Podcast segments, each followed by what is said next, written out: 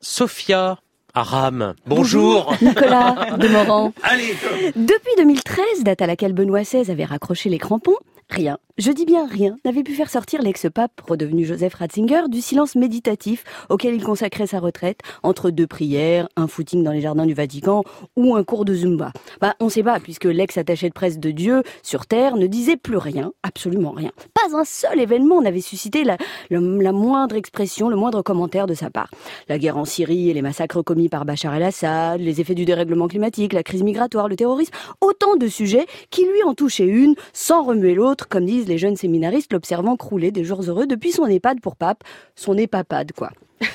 Mais ne voilà-t-il pas que la semaine dernière, Joseph Le Taiseux ralluma sa bougie pour nous faire part de ses lumières au sujet des crimes pédophiles au sein de l'Église catholique. Alors bon, je l'ai lu, et je dois dire que si la plume semble toujours aussi alerte et vigoureuse, elle n'éclaire plus grand-chose. Pas un mot de compassion, de pardon ou simplement de compréhension à l'égard des victimes. Rien sur le silence coupable de l'institution religieuse. Non, non, je vous jure, juste une vague explication vasouilleuse dont la portée morale et stylistique se situe pile entre la rigueur historique d'Éric Zemmour, la profondeur d'esprit de Nadine Morano, le style flamboyant des plus belles sorties de route de notre Christine Boutin nationale.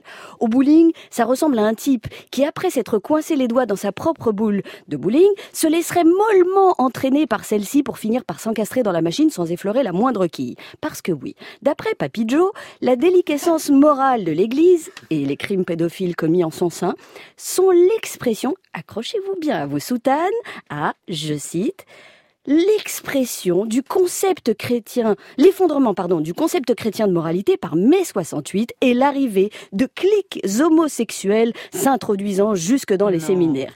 Exit le mea culpa, l'introspection, l'autocritique et vive le vostra culpa. Parce que oui, si des milliers de chrétiens se débattent face à la douleur des actes pédophiles que leur ont infligé des hommes d'église, eh bien, c'est la faute à mai 68 et aux homos. Non que ce soit le premier homme d'église à établir un lien coupable entre homosexuels et pédophilie, mais le plus surprenant, c'est qu'il puisse sortir ce genre d'horreur sans que Dieu lui-même ne lui ne redescende sur terre pour lui coller une baffe, une énorme baffe divine de nature à lui décoller la pulpe et à le plonger dans un coma méditatif qui lui permettrait d'attendre le jour, qui devrait plus tarder maintenant, où Dieu lui demandera quelques comptes au sujet de son boulot de porte-parole. Mais en attendant ce jour, béni des dieux, j'imagine quand même qu'un bon nombre de chrétiens devraient se mobiliser avant que l'ex-Saint-Père ne commette quelques ouvrages définitifs sur le rôle central de la mini-jupe en matière de viol, les désastres de la contraception en matière d'inceste, et pourquoi pas les effets catastrophiques de la masturbation en matière de réchauffement climatique. Ah